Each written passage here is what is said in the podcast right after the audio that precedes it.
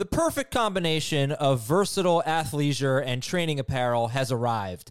Thanks to the visionary minds of New Balance, Clutch Athletics, and Rich Paul, the designs reflect the heart of the athlete and the spirit of the community. With rising defensive football stars Will Anderson and Chase Young on the roster, Clutch Athletics brings the best innovative gear to all athletes, giving them style and performance on and off the field.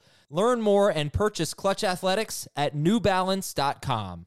This is Fantasy Football Today from CBS Sports. On his way to the end zone. I tell you what, that was a spectacular play. It's time to dominate your fantasy league. What a play! Off to the races. Touchdown. Oh, he's done it again. Now here's some combination of Adam, Dave, Jamey, Heath, and Ben.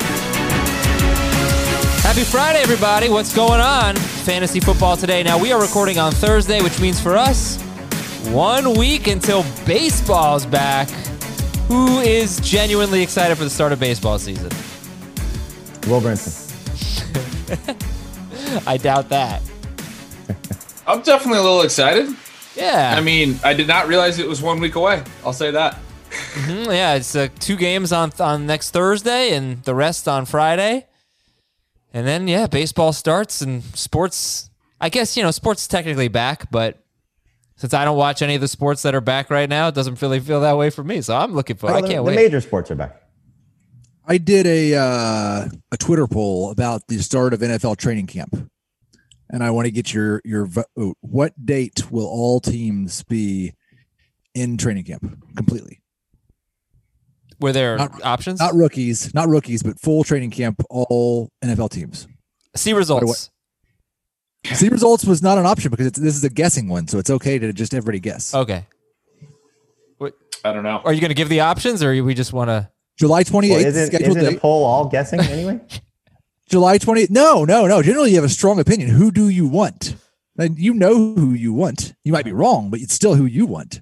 Uh, anyway, July 28th, August 4th, August 11th, after August 11th. C? August 4th. I say the 11th.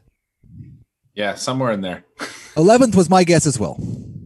Yeah. Uh, August 11th, one or zero preseason games and hope, hopefully an on time start to the season. There will not be preseason games. Yep, that's my expectation as well. August 11th, no preseason games, on time start to the season. Watch it be July 28th. We have we're, we're not experts, but Well, It's gonna be Chiefs. Well, the, rookies. that all teams will is. I don't think all teams are going to report on 28th, right? I don't. Well, uh, yeah, Chiefs rookies are supposed to report on Saturday. Chiefs and Texans rookies on Saturday, but that's that's not going to happen because they, none of them have been tested yet, and you have to be tested 48 hours before you show up. yeah, we do have some uh, testing news coming in. We'll get to news and notes. We have news about Mark Andrews. He's going to play. He does have type 1 diabetes, but he says he's going to play. Um, so, yeah, we'll get into that, the Derrick Henry contract and what it means. Uh, we got a fun show today. We got Fantasy Jeopardy coming up. Don't really think Heath's going to win based on history. I mean, he might like might have the most points, but it doesn't mean I'm going to call him the winner.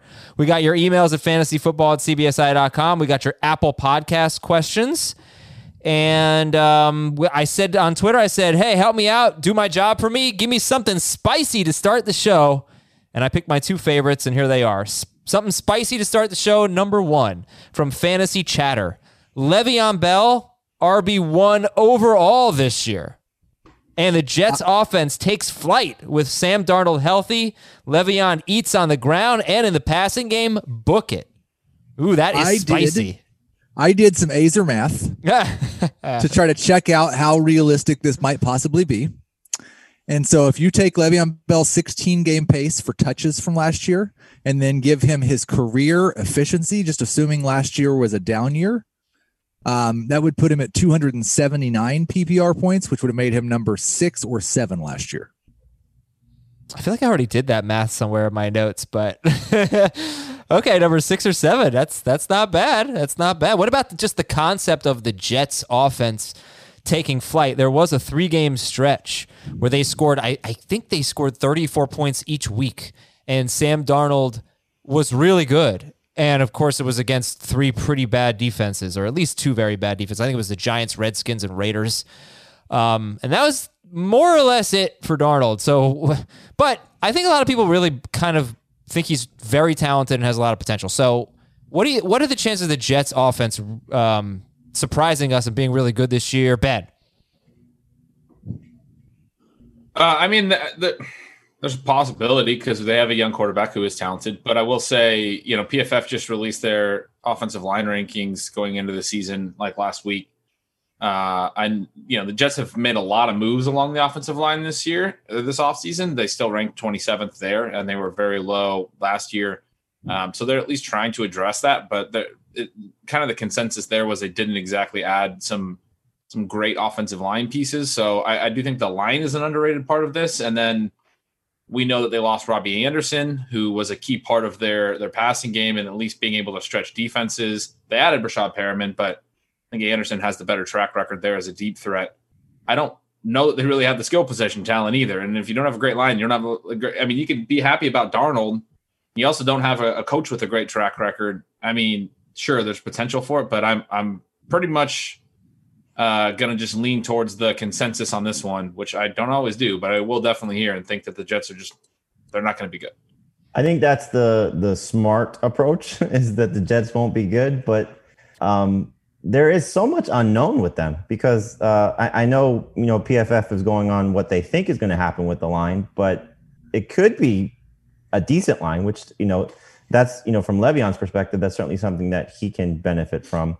And then the skill positions, yes, while they lose Robbie Anderson, they get three additions to replace him. They get Chris Herndon, who they didn't have last year, who I think still has some talent and can be very successful. They get not only Breshad Perriman, but also Denzel Mims. And we liked Mims coming into the draft process. I know Heath did. I, I did as well. I don't know about you, Ben, but um, you know, he, he's certainly an added piece to this offense. So, you know, with Jamison Crowder, they do have now three receivers that can help Sam Darnold. And then again, you know, Darnold taking that next step. So um, Le'Veon needs all of those things working well for him, I think, to have the chance to be top six. Uh, I think top uh, top running back would be a significant, significant stretch um, based on what we saw from him last year. The the thing for me with with Bell is I just think Gase is going to ruin him because of uh, Frank Gore. You know, he's he's just going to throw Gore in there in these situations that are going to make it frustrating. And so that's the thing that scares me about Bell is the the the the positive things not happening to the level that I think they need to and then Gase just you know doing what Gase does, which is you know trying to rely on pieces that probably don't fit. All right, let's go to our second spicy something spicy to start the show from Robert Canfield. D'Andre Swift finishes with a thousand plus rushing yards and 65 or more catches, earning top 10 RB status. D'Andre Swift, a thousand yards on the ground. He'd be the first since 2013 for the Lions, and 65 plus catches, which he would be the first since Theo Riddick probably a couple years ago. I mean, before last year, Lions running backs got a lot of catches, uh, but last year was a, was an exception. Um, but okay, that's the spicy take. D'Andre Swift, a thousand plus rushing yards, 65 plus catches, top 10 running back. Heath. I liked the Le'Veon Bell one better, and I, I didn't think that was particularly realistic. Really? Um, yeah, like I have a hard time seeing D'Andre Swift. Like we're saying, he's going to average four and a half yards per carry and earn 220 carries and catch 65 passes and be above average in terms of efficiency on a bad lion. Like I don't, I just don't see it at all. Okay. By the way, he was third on Georgia in catches in his sophomore season, fourth on the team in receptions in his junior season. He did not catch as many passes as Clyde Edwards Helaire, but he caught somewhere around 55 passes in his last two seasons at Georgia. Very good for running back. Um, so, all right, Ben, uh, why don't you give your take here? D'Andre Swift, 1,000 plus rushing yards, 65 plus catches. Is that less realistic than uh, Le'Veon Bell just having a huge year on a surging Jets offense? I'll take this one more. I mean, part of it's because we're talking about a thousand yards compared to being the overall RB one. And the Le'Veon Bell thing, like to me, it's just you're saying RB one because he's been it before, but you got to recognize how much the offense plays into that. The Steelers' offense and situation so much different than the Jets. It would be so hard for him to do that in the Jets' offense, even if they were better. Swift for me, I, I, can kind of see it. I'm not thrilled about it. Adam, you and I have gone back and forth, just talked a little bit about the their offensive line. So just to reference these rankings as well, it's funny. I said they had a good line, and you noted that they had lost some pieces that I had forgotten about, and said they might have a bad line. They ranked 16th, so they're, they're dead middle of the pack on this. So okay. we'll have to split the difference a little bit here. Um, I can take think- that. I mean, I, if you want to believe in a running game, then I, 16th is perfectly fine. Right. Yeah. It's not. It's not bad. Right. And I think um, you know they they took Swift high enough, and they they could, especially if Kerryon got hurt or something, which he has had a lot of injury troubles. They could t- turn over enough work to him that he could do this. But um, I think it would require. It would certainly require their line to play well, and it would require um, Stafford to stay healthy as well and be as good as he was last year. I think in the passing game, which would take a lot of the pressure off of Swift, and and this offense could suddenly be you know somewhat decent. And uh, we did see some of that last year. Stafford played well, so there, I mean, I, I I could see more upside in the Lions offense than I can see in the Jets offense for sure. I would also take this over Le'Veon Bell, but the only way this one happens is if Kerryon gets hurt week one or you know first three weeks of the season, and and then Swift is just amazing. So you know we we've said this a lot. You know I, I think Dave is counting on D'Andre Swift just completely kicking Kerryon to the side, but I think it's going to take Kerryon getting hurt for D'Andre Swift to be as good as you know if you're drafting him in, in the first four rounds. That that's I think you know where you're going to have to really benefit the value for for D'Andre Swift is a Kerryon injury, and for these numbers to happen, that's going to have to happen early in the year. All right. So in the last eight seasons, a Lions running back has had 50 or more catches seven times. And then two other occasions, Reggie Bush in 2014, Kerryon Johnson in 2018, they were on pace for 50 or more catches, but they had shortened seasons. So it's been a big part of Matthew Stafford's game, but it wasn't last year, even when he was healthy. Um, maybe Looks like Another personnel. 72 combined catches for all of their running 73, I think, for all of their running backs last year. Scarbrough had like 60 of those, right? is is that um is that just weird? Is that just fluky? Is that because they don't have Theo Riddick or Reggie Bush anymore? No, I think Ben's talked about this. I think Darrell Bevell is generally like he likes to run the ball, but when they throw it, I think he's generally more of a downfield attack type uh, passing game. Okay. All right. Uh, we would need your help. Go to podcastawards.com slash app slash sign up and then toggle down to the sports category. There's also a link straight to that uh, in our episode description, but please help us out and nominate Fantasy Football Today on Podcast Awards. We want to win it this year. Podcastawards.com slash app slash sign up. And also sign up for our newsletter, cbssports.com slash newsletter. Stay up to date with fantasy football content as draft season is almost upon us the news you need to know, podcast alerts, stuff like that in your inbox every day. All right, so let's go through the news and notes, guys. And then we got some emails to read, some Jeopardy, and some Apple Podcast reviews. Thank you, by the way, for the Apple Podcast reviews. Getting a lot of them this week, and um, very helpful stuff. Good questions, really good questions. We're going to read them today. So Mark Andrews will play this season despite having type one diabetes, but obviously it's it's a risk. It's a you know it's a risky condition to have with this with this disease out there. So does, is this going to factor into your, your Mark Andrews rankings? Is the possibility that he might say, "Hey, I don't know, I just can't do it anymore"? You know, does that enter into your thoughts at all? Not now. Uh, yeah, if you got to feel better about it now that he's addressed it. Okay, fair enough. As of July 10th, 72 players had tested positive for the coronavirus. We don't know how many were, were tested, but it seems like their initial uh, tests are the positives are going to be higher percentage wise than baseball's. Uh, baseball's testing rate was, but uh, we'll see. Um, we'll have more information soon, I hope. Well, did you see the Pro Football Talk report about how much time people will miss? Three weeks, huh? They'll be on the, the COVID 19 list for three weeks. Any player testing positive. So, what do you make of that? Going to see a lot of waiver wire moves this year. Yeah, that's a tough one for fantasy football. Period. There's a couple of things, and I, I mentioned one of these to Ben. I wonder if I should be a little bit more open to handcuffing this year with this going on. And then the other thing is that I, other thing that I kind of wonder a little bit, maybe it just shouldn't matter. It doesn't matter in best ball, I don't think, or any type of high stakes contest, but just your regular 12 team league where half the t- league's making the playoffs. I wonder if you need just a little bit more security in the later rounds, knowing that you're more likely to have to use those bench guys. And I one thing I thought was interesting because yeah, Heath and I did talk about this.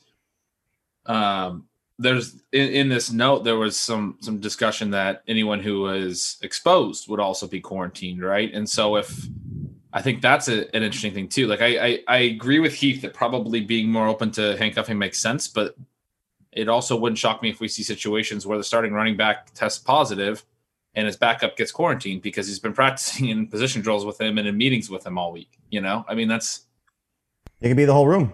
yeah. But then who plays running back? It's like I said to Heath, like someone's got to Well- play running back for him. Yeah, running back that we could probably figure that out. Quarterback, you might just have to have uh, different rooms for your quarterbacks because you can't have all your quarterbacks. honestly, it, it's really amazing. Like you know, Cam was sitting out there. We don't know how the contract discussions were. If if you were a playoff, like I, I would have made him an offer more than what the Patriots played him, just to have him on your roster, just in case your quarterback goes down. Like it's it's just crazy to me that these teams didn't put a little bit more stock into you know when Jameis was out there with with Cam out there and and you know some of the contracts that they may have been able to give those guys if it worked out for their their team, but man, there's going to be some scenarios where imagine the Chiefs don't have Mahomes for three weeks, or the Ravens don't have Lamar Jackson for three weeks, and forget about fantasy. Just you know the implications that that could have on on those NFL rosters if that's the case. You know, it's it's probably why the Chiefs are bringing back Matt Moore.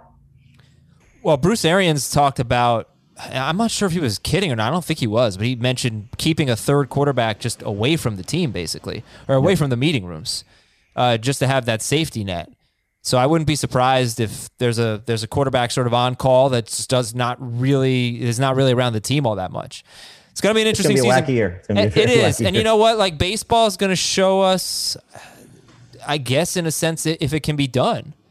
You know, um, Yeah, I I don't think baseball will be as crazy though, just because like you don't have twelve guys starting right up against each other every play. basketball is probably yeah, a better indication. Okay, Yeah. fine. Both sports, they're they're they'll be back soon. We'll see how they do. But I- soccer's been playing, and they're you know they have contact to an extent. yeah, they did base. They pulled baseball off in Korea. Uh, it's just really these players are going to have to be uh, extra cautious, I guess. And the baseball players have been talking about how they they will be extra cautious. You know, they they have a responsibility to each other. Just fingers crossed. Make it happen, guys. It's a tough. It's a tough uh, ask to, for these If the. Yankees win the World Series, does it come with an asterisk for you this year? no. Only if the so- Yankees win the World Series. anybody else wins it, it's it's legit. Like the Yankees are so good, it's insane. Uh, They're like 100% going to win the World Series. That's I'm almost not excited for baseball because it's just inevitable that they're going to win the World Series. It's like it's a joke. Are they healthy now? They are, except for Chapman and LeMahieu, who both have COVID. Judge. Judge homered yesterday or Wednesday. Okay. Um, Derrick Henry, four-year, $50 million deal, 25.5 million guaranteed. Heath, what does this mean for Derrick Henry's dynasty value? Um, I went in and changed his risk factor just a little bit. Um, I feel more confident in where he's going to be for the next three years. So it didn't really, it didn't change his place in the rankings enough, but uh, he's still a low end number one, high end number two running back for me in Dynasty. You think he's there in three years? I think three is the number from what I understand about, but maybe it's only two. I would I say two. Does anybody? Does Wasn't anybody this an extension? And and they're t- it's new money in 2021 and 2022, right? I don't know because what are they doing about this year? He, he was set to play on the franchise tag. He didn't have any years left. Right. So the extension lowered the the cap hit for this year and I believe for next year. And then the cap hit is pretty extensive in 2022. And then I think there's an out after that. Okay. Uh, does this change his value this year in any way? I actually have that wrong. 2021, the cap number is a lot is a lot higher. It's just this year that it lowered the cap number. Interesting. Uh, does it change his value? No. I think if you're going, to, you know, go get Derrick Henry, you're going to take him, you know, probably middle of the first round in non PPR, back end of the first round in PPR, and that's you know where he should go if you want to draft him. He's not making it past the first 15 overall picks in most leagues. There's a fly on my face. Jamey's gonna accuse me of picking my nose, but I, if I if you see that, I'm just swatting away a little stupid fruit fly. So pardon me for that. All right, we got a few emails here. Then Jeopardy. Really looking forward to it.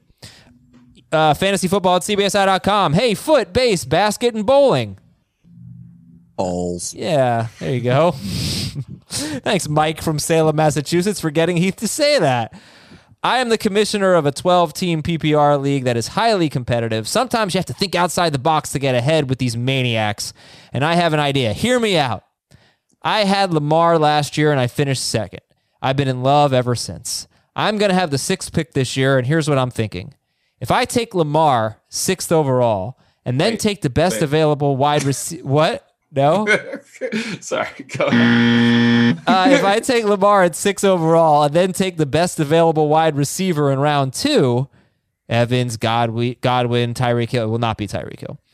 Um, aren't I getting three players in one? I'm getting a top 10 to 15 running back and a top five fantasy quarterback in one player. That's Lamar, obviously. With him, then I get a top tier wide receiver. And then I work my way to the end knowing there's a lot of value down the road. Am I totally insane or am I an evil genius? Super insane. In super insane. So first of all, I, this happened a lot last year. People showed Lamar's rushing, and they said, "Here's how it would rank among the fantasy running backs," but they never included the running backs receiving. They would always say his rushing value is this good. You're getting a, a top ten running back, but you weren't actually getting a top ten running back with just Lamar's rece- uh, rushing because he didn't catch a single pass, right? So all these running backs that we were just ignoring their their receiving work to say that Lamar was giving you that. And then secondly, you're not getting that plus a top five fantasy quarterback because if you take out Lamar's rushing, you then don't have a top five fantasy quarterback with just his passing. You have Kyler Murray, basically, which was uh, last year, who was like QB ten. In If, passing, he, had, if he had no rushing stats, right, But- with and that no was with him stats. throwing 36 touchdowns But last if year. Kyler Murray had no rushing stats, like he would have been QB 20 something. no, what I'm Right. saying is if you, yeah, yeah, but if you take Lamar Jackson's fantasy points, subtract all of his, ru- I just did this right now, subtract all of his rushing totals, seven touchdowns and 1,200 yards, he would have scored about the same amount of points as Kyler Murray, who was so in six point per passing touchdown leagues. And that was somewhere around QB 10. So I mean, he still was very good, right? To Back end of the top ten quarterback. I'm just saying you're not getting a top ten to fifteen fantasy running back with just his rushing, and you're not getting a top five fantasy quarterback with just his passing. And that's I think where his thinking is going wrong because he thinks he's getting three players in one. Well, he also has to do the exact same thing again, which is Yeah. you know historical. I mean, that's the stupid part of it. It's like, uh, you know, he he's he's gonna be good if he's healthy. He's not gonna be that good though. That's that's very difficult to do. Man, it's weird. So his rushing totals were like equal to Tarik Cohen in PPR. In terms of his fantasy points without the catches, as Ben said, you just take the 1,200 yards and seven touchdowns and no catches at all. Tarik Cohen scored as many points. So you're getting a QB streamer and a flex. Yeah. Now, if you're in a non-PPR league, it might be different. I, you know what? I'm kind Now, of if you curious. want to take Lamar at six, go ahead. well, well, take him in the second round. Like, But If you- but if you're dying to well, have I mean, him. we don't know how quarterbacks go in, in Mike's league, but just take him and enjoy him, and then you know, get another running back along with it. You know, don't don't stress yourself out. okay, let's see in non-PPR. Philip Lindsay. Uh, That's better. Yeah, Kenyon Drake, Kenyon Drake, Philip Lindsay, Alvin Kamara scored like 166 fantasy points in non PPR, and Lamar Jackson scored like 162 rushing. Okay, uh, next question here from Taylor in Oregon. I'm going to combine it with an Apple Podcast review from Bayou Bengal Elite. Uh, Taylor says, Dear Rory, John, Justin, Dustin, and Webb, I think those are golfers. What do you think of the draft strategy of targeting a promising, promising rookie running back while also drafting the veteran probable week one starter, like drafting both Chiefs guys, both Lions guys, both Ravens guys? No, not Lions. He didn't put them in. Both Colts guys and both Ravens guys. And then Bayou Bengal Elite on Apple Podcast said, could uh, Damien Williams be a sleeper? His ADP is so late with everyone being so high on Clyde Edwards Helaire. Uh, with everything going on, it's hard for me to take Edwards Helaire where he keeps going. So I don't know. It's a question about the veteran uh, running backs, I guess, in these backfields. But what do you think about uh, getting both guys in a backfield? I think it's great. We talked about this a few weeks ago. You know, I, I said I would take both Edward Helaire and Damien Williams. We we just finished talking about, you know, is it smart to handcuff some of these uh, running back situations? And these are very feasible to do. So, you know, you're looking at the way Baltimore ran the ball last year. Dobbins could be an absolute stud if Ingram goes down. He's probably going to step into the 130 or so carries, potentially at least that Gus Edwards is, you know, uh, could vacate. Um, Williams and, and Keith has alluded to this before. You know, Williams and, and Edwards Helaire can split up 26 carries that the Chiefs had last year. You know, so you're doing 13 each with what they do in the passing game. That'll be great. Uh, Mack may get off to a good start early in the season before Taylor, you know, shoves him off the field if that's what happens, as Ben has alluded to many times. So, you know, the, one could get you off to a good start, and then one could finish the season. Or if there's a guy that misses time because of whatever case, then you're going to be in good shape either way. So yeah, I think it's a it's a smart strategy, but don't force it if you don't have to. You know, don't reach for you know Williams is going to be the first one that goes. Be my guess, maybe him or Dobbins, but um, you know if you can get Edwards Helaire probably early round three, I think is where he'll end up settling, or maybe middle around three, and then Williams in that round six, round seven range. I think that's fine, and then the other guys are easy to do. Ben and These three examples are all really good offenses. if you were gonna, Like, if well, let me ask you this, Ben. If you were going to pick one backfield based on ADP uh, to get both guys, which one would you choose? Um, probably the Chiefs. Okay, I'm comfortable with that. Heath, how about you? Definitely the Ravens because um, Ingram's down in round five, six. Dobbins can be had in round seven, eight. Um, so that'd be my favorite for sure. One more question for now. Nick in San Francisco. Hey, Melvin, Montee, James, and Jonathan. Badgers runners. Badgers, that's right. Um, okay, he's got a lengthy email about Jonathan Taylor. I'll sum it up. He's watched uh, some Jonathan Taylor tape. Doesn't think he's as great as doesn't think he was worthy of the hype, and he thinks that that soft schedule for the Colts will actually benefit Marlon Mack. So Ben, since you uh, always draft Jonathan Taylor, what would you like to say to Nick in San Francisco? Well, yeah, I saw this email. and I pointed it out to you because he he also commented that um, Taylor does not seem comparable to Zeke, and I've made that comparison before. And he said that that Taylor's been held uh, by some good defenses like Ohio State, and that's just I, I don't think really holds water if you dig into it. Taylor did have a couple poor games against Ohio State, but he did have a 150 yard game against Ohio State in the third time that he faced him, and there's pretty much no other team that stopped him he had 100 yards every all three times he played Michigan. He had over 100 total yards and two scores when he played Michigan State. He had over 100 yards every time he played Iowa. Uh, he was better against some bad teams for sure. And if you look at Zeke's profile when he was in college, he was dominant in their title run when when Zeke was a sophomore and crushed Alabama, crushed Oregon in the title game. So there's definitely a note in Zeke's favor that he was really good against good competition. But I don't think it holds water that Taylor was bad against good good competition. He was he was worse than he was against bad schools, but you'd expect a really good player to be good against bad schools, and and you'd expect their team to lead more, and he would run more. Uh, but what one thing I thought was really interesting, I started digging into this, is like they're actually super super comparable. Like I just want to reemphasize how good of a prospect Taylor is. Uh, his final season, he caught 26 passes for 252 yards. Zeke really only played in two of his three years. He got 27 and 28 passes for 206 and 220 yards. So he, he was used as a, a receiver in two seasons, where Taylor kind of only was in one season but their receiving lines per those seasons were very similar. And I think that's an area where people think Taylor can't really play. Um, and then if you look at their rushing, I mean, Taylor's rushing was better, just kind of generally over all three seasons than Zeke's best season. Uh, but but still comparable, I think. Zeke was very efficient. Taylor was very efficient. Taylor was more efficient in the passing game. He almost had as many receiving yards over their careers as Zeke did. And then you look at them as prospects. Taylor ran a 4.39. Zeke ran a 4.47. So Taylor was about eight hundredths of a second faster, almost a tenth of a second faster. He was one pound heavier and he was two inches shorter. So he's actually thicker than Zeke. His BMI is a lot higher. Um, he tested better in the jumps. He was a lot more explosive. Zeke didn't run the agility drills, but Taylor was above average in the agility drills. So from a physical standpoint, it's every tested bit of evidence we have shows that Taylor is also the superior athlete. Frankly, they're about the same size, and he tested better. Uh, obviously, now Taylor didn't go in the top 10. He doesn't step right into a situation like Zeke did, where he's the clear lead back.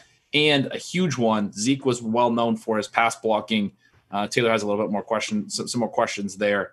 Taylor has some fumble issues. There, there are some differences, but I actually think like as far as what kind of prospect they are, you look at their production and even look at the fact, you know, the receiving, like I said, um, and you look at their their testing, like they are very, very similar. Taylor is a very, very good prospect. All right, Heath. Can I What's ask so you a funny? question, Ben? Because I'm curious. Uh, obviously, you love Taylor for redraft, and this would stink. But in Dynasty, if Jonathan Taylor was Melvin Gordon, would you be happy or disappointed?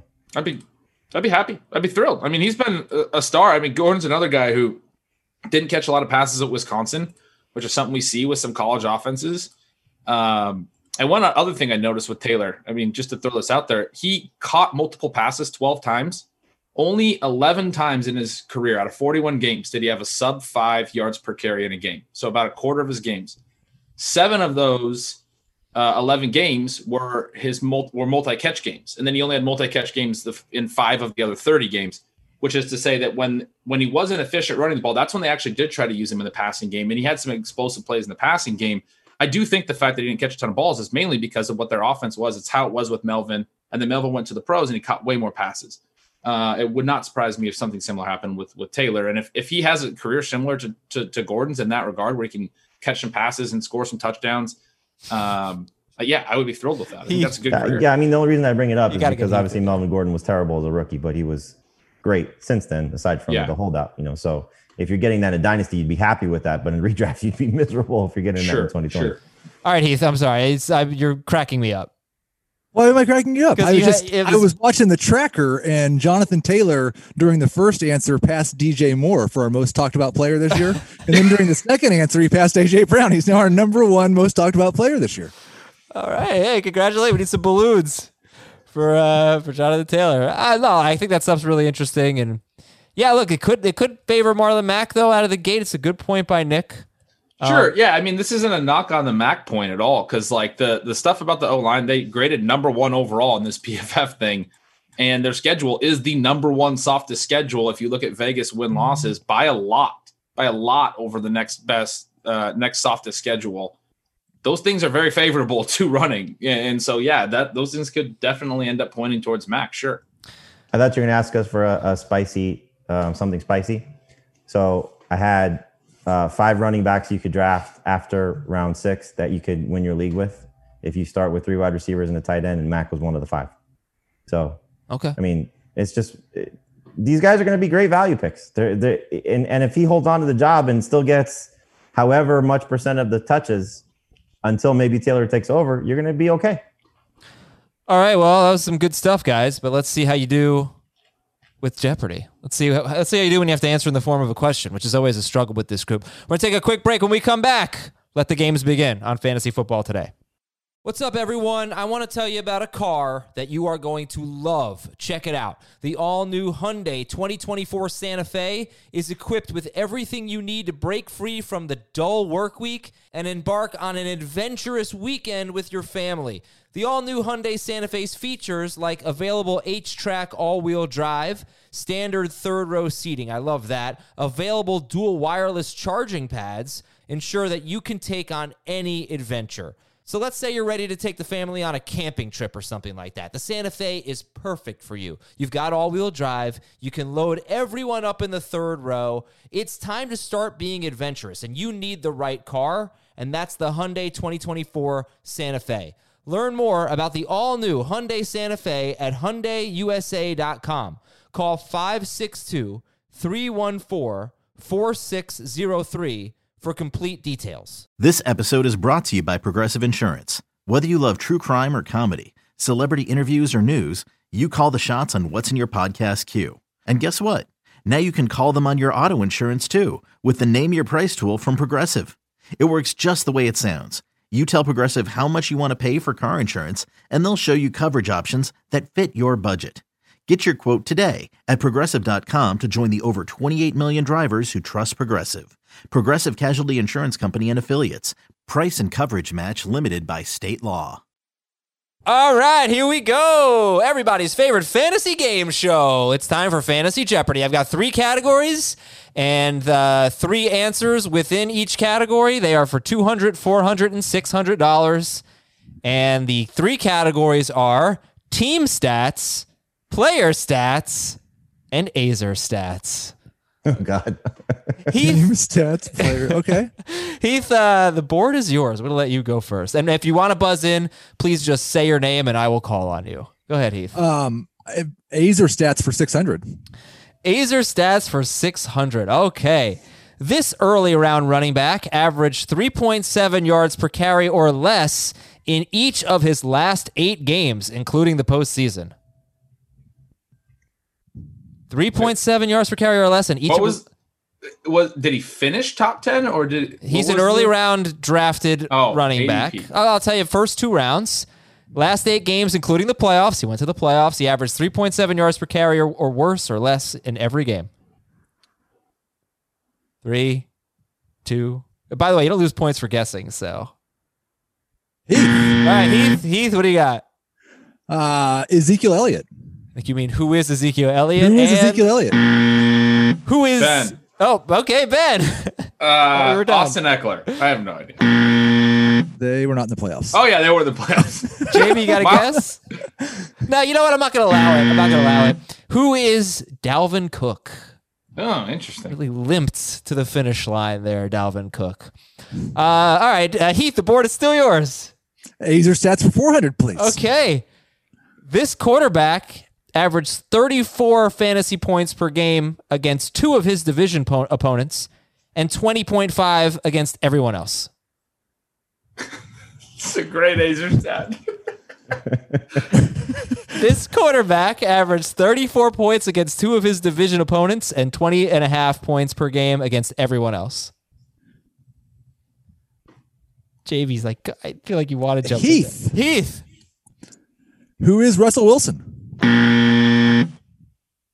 Um, Jamey.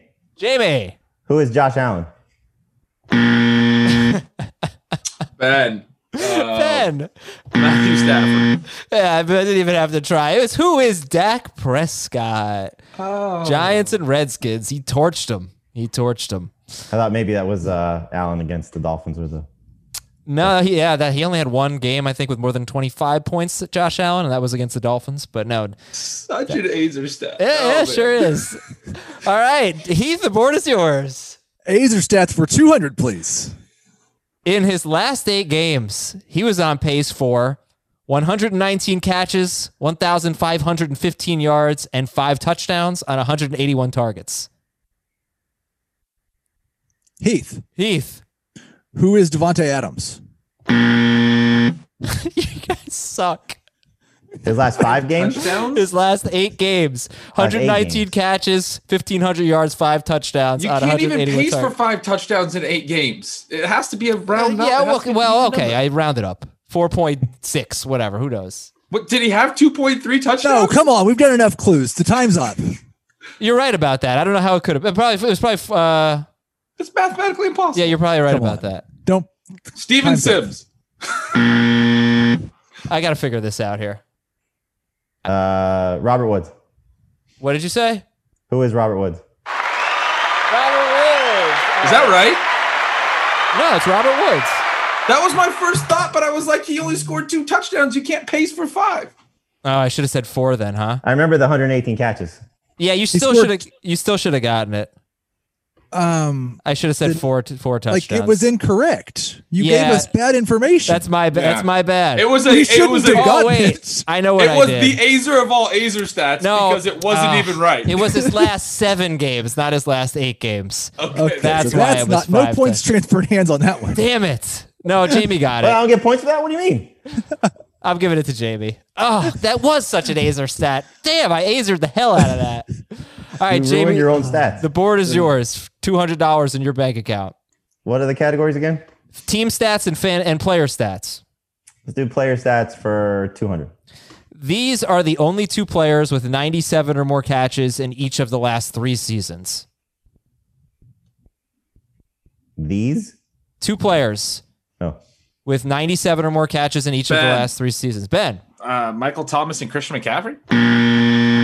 Oh crap! I didn't look at McCaffrey. I only did wide McCaffrey has the 100 catches the last two years. No, but No, he didn't three have it the first. He didn't have it. It three is years three. ago. I don't know if he did it in his rookie year. I don't think That's he why I said that as a question. mark. He didn't do I don't rookie think he year. did. yeah. Okay. Who? Uh, 97 or more each of the last three years. uh-huh. Heath. Heath. Michael Thomas and DeAndre Hopkins. Each of the last three years or each of his last three years? The last three years. The last three years. Um, These are hard today. Michael Thomas and Julio Jones. Michael Thomas. Who are Michael Thomas and Keenan Allen? Oh. Jamey, the board is yours. Player stats and Uh, team player stats. stats for 400. Okay, got to kind of listen to this one. Pay attention. Oh, God. this kind of an it's- Aizer More stats? Aizer stats. among Asia stats quarter part two. among quarterbacks currently in the top 24 in ADP who threw 200 or more passes last season. Okay, so like it's really not that complicated, but not Joe Burrow, not Ben Roethlisberger, not Drew Lock. This quarterback had the lowest touchdown rate in 2019. Ben, Go ahead. Jared Goff. Nice, Ben. 400 for Ben. And you know what? If he had had a 5.7% touchdown rate like he did in uh, 2018, Goff would have thrown, I think, 36 touchdowns. Would have had a much different season. Uh, ben, the board is yours. Uh, I don't know what's available, so just pick something. All right, we have team stats, all the categories, and we have player stats for 600. Let's go with player stats for $600. Only the Patriots and Steelers scored more fantasy points than this DST. Number three DST last year, guys. Patriots and Steelers. Ben, Bills. you were really ready with the horn there. anybody want to guess? You got to say who who are the, and then guess a team. Uh, who are the Titans? Uh, Eighth. Heath. Who are the Buccaneers? Oh, Heath for 600. Well done, sir. You believe that? The Bucks were the number three DST. They got a lot of sacks. They improved a lot. Are they a? they are they scored a, a bunch of touchdowns, right? I I'm not sure. I don't. I only I only know the think that- surface stats. You know. I literally have not looked at DST stats one time this offseason. I did when I was looking for uh some they had six defensive touchdowns. Wow.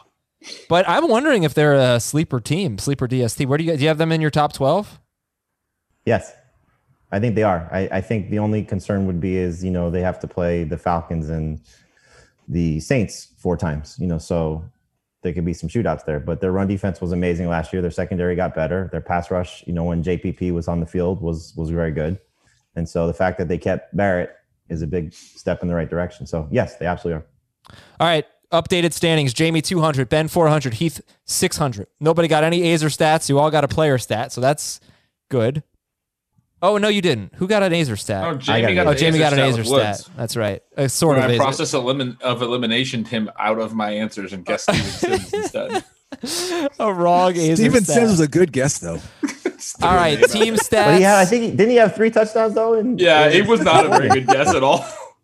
Team stats for two, four, and six. I don't even remember who got the last one right. Heath did. I did. Your and I will go team stats for 600, please. This team allowed the fewest sacks in the NFL in 2019. Ben. Ben. you just, I'm sure you're going to get it wrong. Go ahead. Uh, I'm gonna say the Chargers. oh no, I have a better guess. Uh, who are the 49ers? Uh Heath. Heath. Vikings? I love the sacks and DST questions. Like those are anything anyone cares about. I thought this was super interesting because the answer is actually the Rams. Oh, wow, that is interesting. Isn't that weird? Yeah. Makes me That's wonder if it's really wrong. Did you just look at the Rams today? The Rams allowed the fewest sacks in the NFL. Yeah, he must have gotten the ball out really quickly. I don't know. He never throws deep. Well, can, can somebody that's- confirm that? Because I actually looked at It is. I just looked it up. Yeah, God. yeah, yeah. Sure, no, I, I was so that. insecure about it. I, I Imagine double they did that checked. on Jeopardy. Hey, uh, can you, can you It just that, seems please? so wrong, you know. Just seems so. Where did the, where were the Rams offensive line in the PFF rankings? You have that? Low. Um, 21, 2, 3, 4, 25. Twenty five. Wow. Okay. I the first teams I thought of were the Patriots and Saints, but you never asked questions with easy answers, so I obviously wasn't going to ask. You know. I was just thinking who a- dropped back the least. It's a six hundred. That's why I went with the 49ers. $600 Exact same, question. exact same thought. Um. All right. Uh, fantasy Jeopardy team stats for four hundred. Heath. Uh, Yes. You're picking that. Okay. Yeah. This team led the NFL in yards per play in 2019. and Ben. Titans. Heath. Heath. 49ers. This is Oh, I hit the wrong button.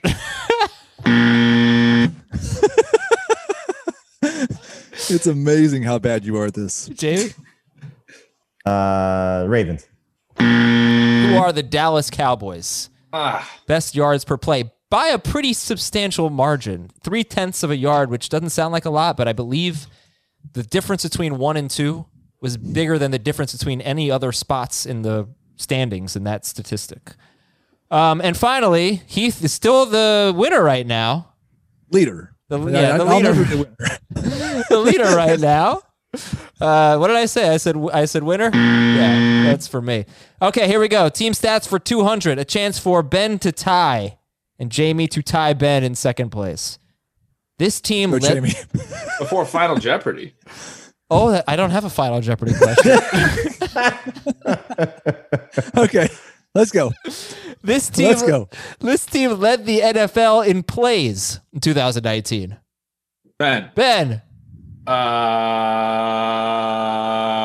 Panthers, Falcons. No, Panthers. Ba- yeah, right.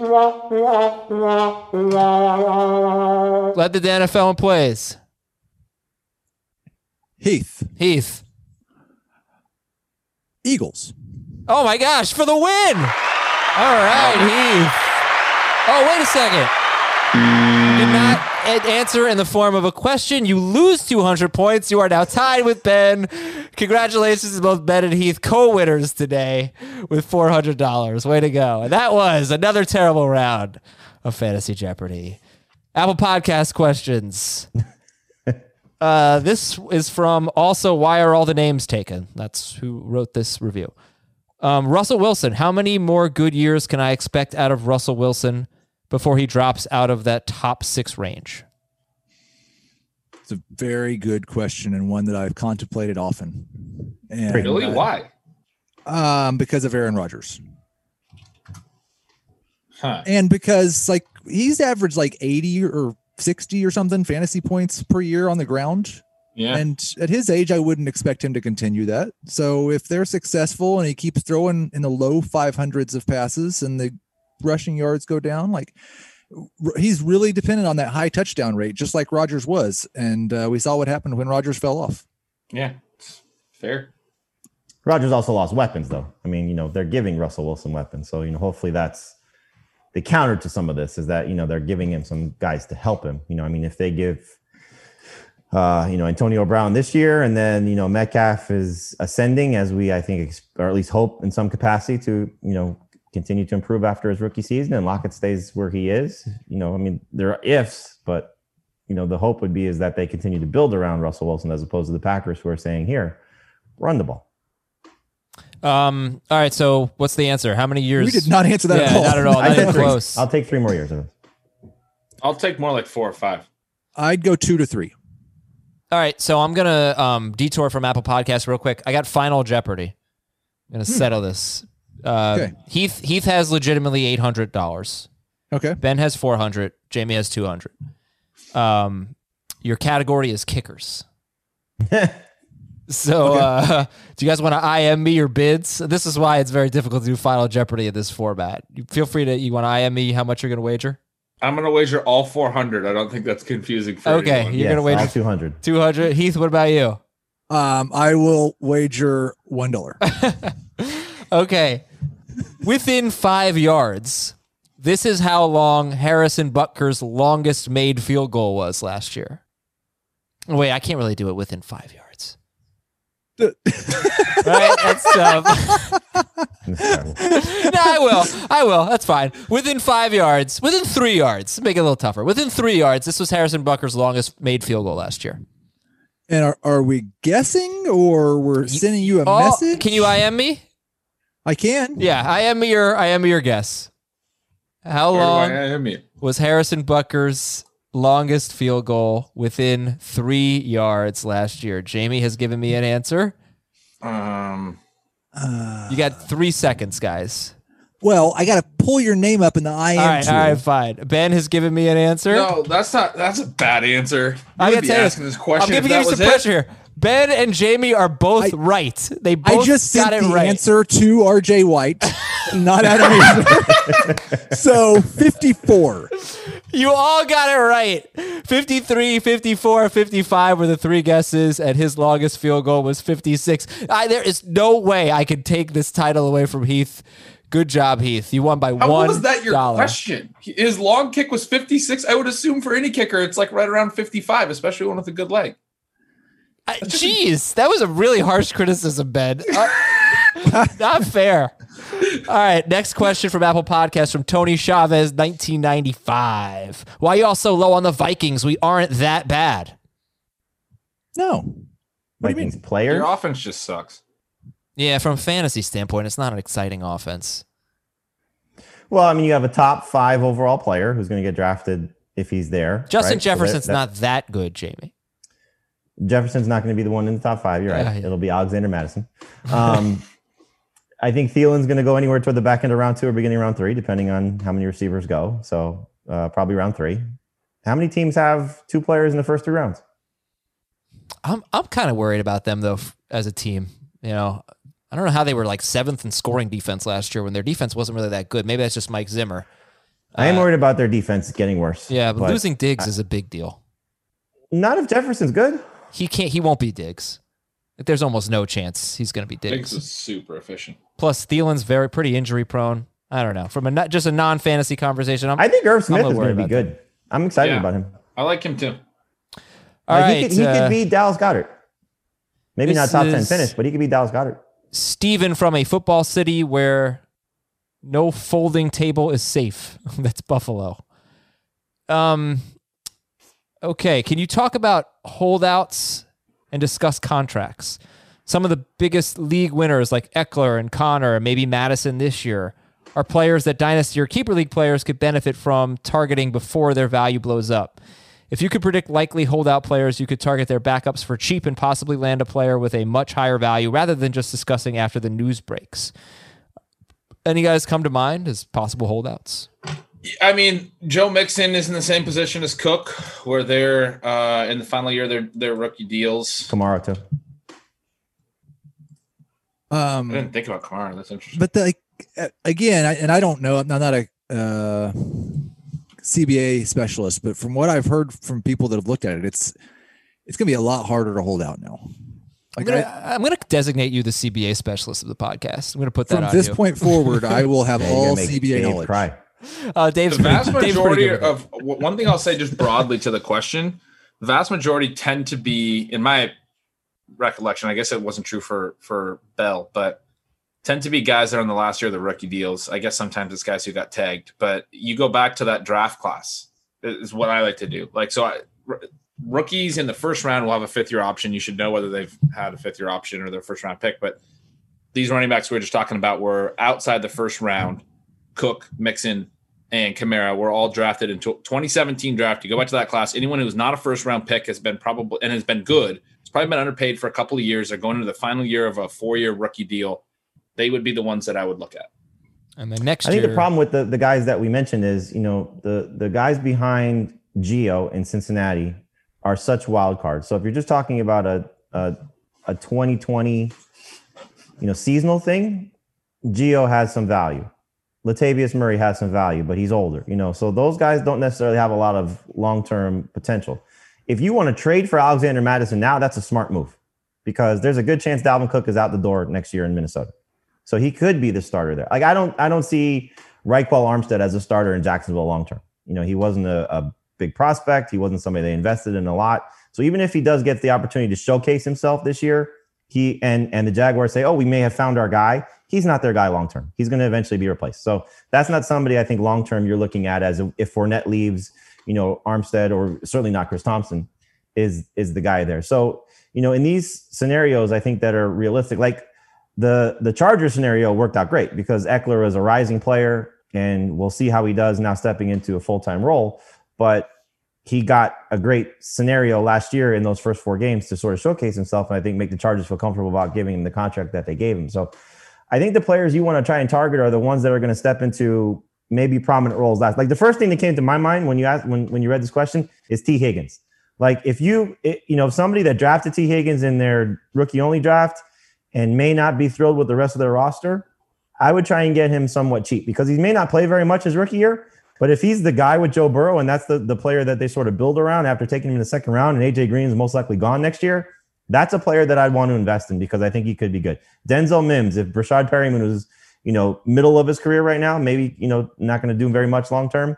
Mims could be somebody that you could, you know, get some good long term value from if Darnold, as we talked about at the start of the show, does does uh, you know do better. So it's not maybe the the hidden guys because I don't know if there are very many right now that we could say if this happens or that happens, but I think there's a couple obvious ones to me. Uh, Higgins and, and Mims would be two that I would look at. All right, dynasty question from Paris. And Irv Smith is another one too. If you can get him cheap, that's a guy I would invest in heavily from Paris. My dynasty league allows for the drafting of free agents during the rookie draft. 12 team PPR league. It's not tight end premium. Where would you take Hayden Hurst, Chase Edmonds, Boston Scott, Justin Jackson among the rookies? Edmonds is another good example of what we just talked about because if Drake does not sign long term there, maybe he does enough to give himself a big role next year. Maybe not the lead guy, but big role. All right. Well, where would you? So Hayden Hurst, Hurst, Chase Edmonds are the prizes here. Hurst, I'd take higher than I think any of the tight ends in this class, which means probably in the later second, though, or maybe mid second, because you know there's some pretty good running backs and receivers that are going to go in the first 15 picks. Um, I'd probably still take a guy like Joe Burrow over Hurst, um, depending on on your tight end need, but that's about where I value him. The other running backs are all guys that I would probably not take until the third round of a rookie draft or even possibly the fourth round.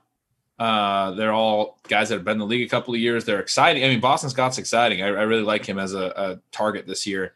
Uh, Edmonds too, but you you'd have to pass up some potentially breakout rookies. You know, like some of these, some you can.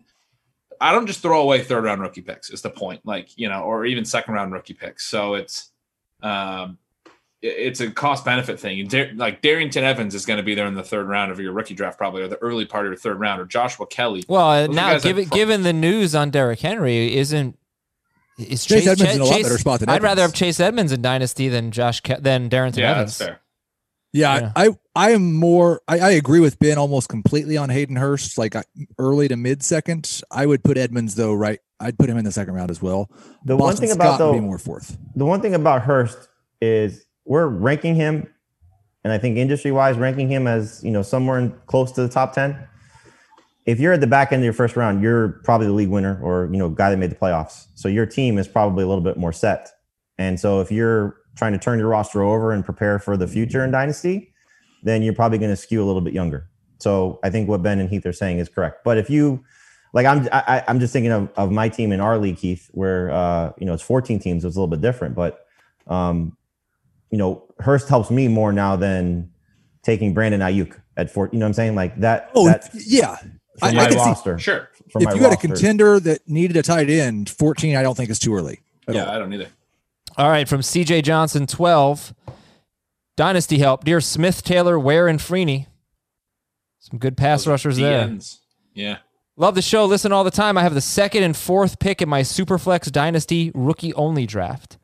I'm in need of a running back and I have no clue where to go. Should I take Clyde Edwards Helaire? Remember, it's it's uh, super flex here. Fourth pick, second and fourth pick. Clyde Edwards Helaire, Taylor, or Dobbins. I know 1.03 will take a running back.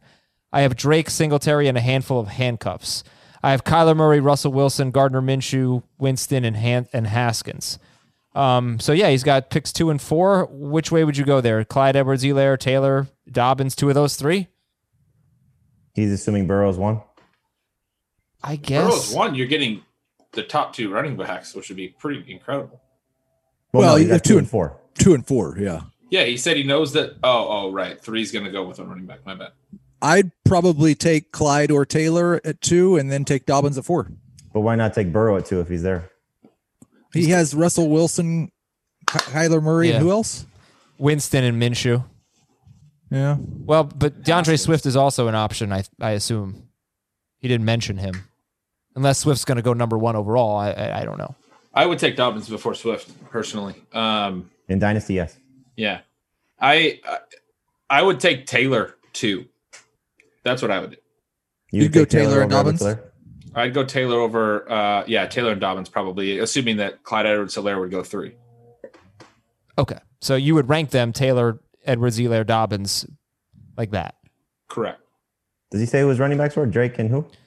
Drake and Singletary. Yeah, he needs a running back more than the quarterback. But unless, you know, if, if Burrow falls to four, I'm taking Burrow at four. All right. This is from Chucky Buckle. How do you feel about the idea for COVID setups? Have your top four bench spot, bench spots on the site be who you want to be a replacement if you have a late minute scratch due to COVID. And if you decide not to roster a backup quarterback or tight end, you're out of luck. I've said this. Uh, I think it was a show you one of the, the shows you missed, Adam. That one idea that I would float out there is just if the quarterback is ruled out last minute or, or day of and your roster's locked, it just becomes TQB. So you Why not just that. do Team QB then? I don't understand. I mean, you can, but the problem with that is, you know, it it changes the the the outlook of it for the Saints, for example, that are going to use Taysom Hill or you know whatever the Eagles are going Oh. to do with, you know, uh, Jalen Hurts. So for those scenarios, like I I, I wouldn't want to screw with somebody's I guess that's that's a Yeah. good point. Yeah. scoring, but I think if you're just you know, it- it's only really a last minute thing because if you're able to make moves on Sunday, then you should be able to you know find a replacement option. But I do think that if if you have the ability to sort of just that's an easy position. You know, you just make it the quarterback for the team. I just I'm really leaning towards in my leagues at least all being um, blind bid waivers on Wednesday morning or Tuesday overnight, and then first come first serve the rest of the week, and nobody locks until they play. It's not a bad idea. Yeah. I certainly I mean, don't think you now, you, you now, can't to do be clear. If you get dropped on Wednesday morning, then you're going back on waivers for two days. It's not like somebody can just go pick them up immediately. So everybody gets a shot every week at everybody, and then it's first come first serve. Yeah, and I, I, you certainly just cannot do FAAB Saturday night, no more transactions Sunday. I mean, that's just not an option at this point. Uh, for Unless this you're going to do it like how you do baseball, for example, where you open it up. yeah, which I've done. Yeah, I do that for our podcast league. I open it up I manually, would which is strongly suggest not doing that. Yeah, like, it's you annoying. do a really have good job come of to- that. It's Have always we come to a consensus what we're going to tell people in terms of IR spots? Two, four, five. I mean, It's it's only for COVID or it's for everything. well, I think you factor in everything, but COVID changes it. Um, I would do like four then. Uh, yeah. If if you're doing COVID only, I would say four because I don't want to penalize somebody that has just everything go wrong for them over a two. Like everything's gone bad enough for them already. So it's only COVID four. That's what I would say. I want to. The backup idea is come is you know this is something we talked about too, where you like name two players and their best ball options, but the rest of your bench is still a bench, and you call them backups, and that's kind of similar to the the listener's question as well. So you're saying the Sunday morning or Saturday night, somebody has to send an email or some designation of these are my replacement guys. Yep. So it's essentially flex plays. Extra work, yeah. Yeah, I'm definitely not doing that. it sounds like too much work to me. All right, guys. Thanks a lot. Have a great weekend, everybody. Enjoy yourselves. We'll talk to you on Monday with a. I think it's gonna be a pretty fun episode. If blank happens, then blank. Wide open to interpretation. It's gonna be fun. We'll talk to you then on Fantasy Football Today. See ya. Go win your league.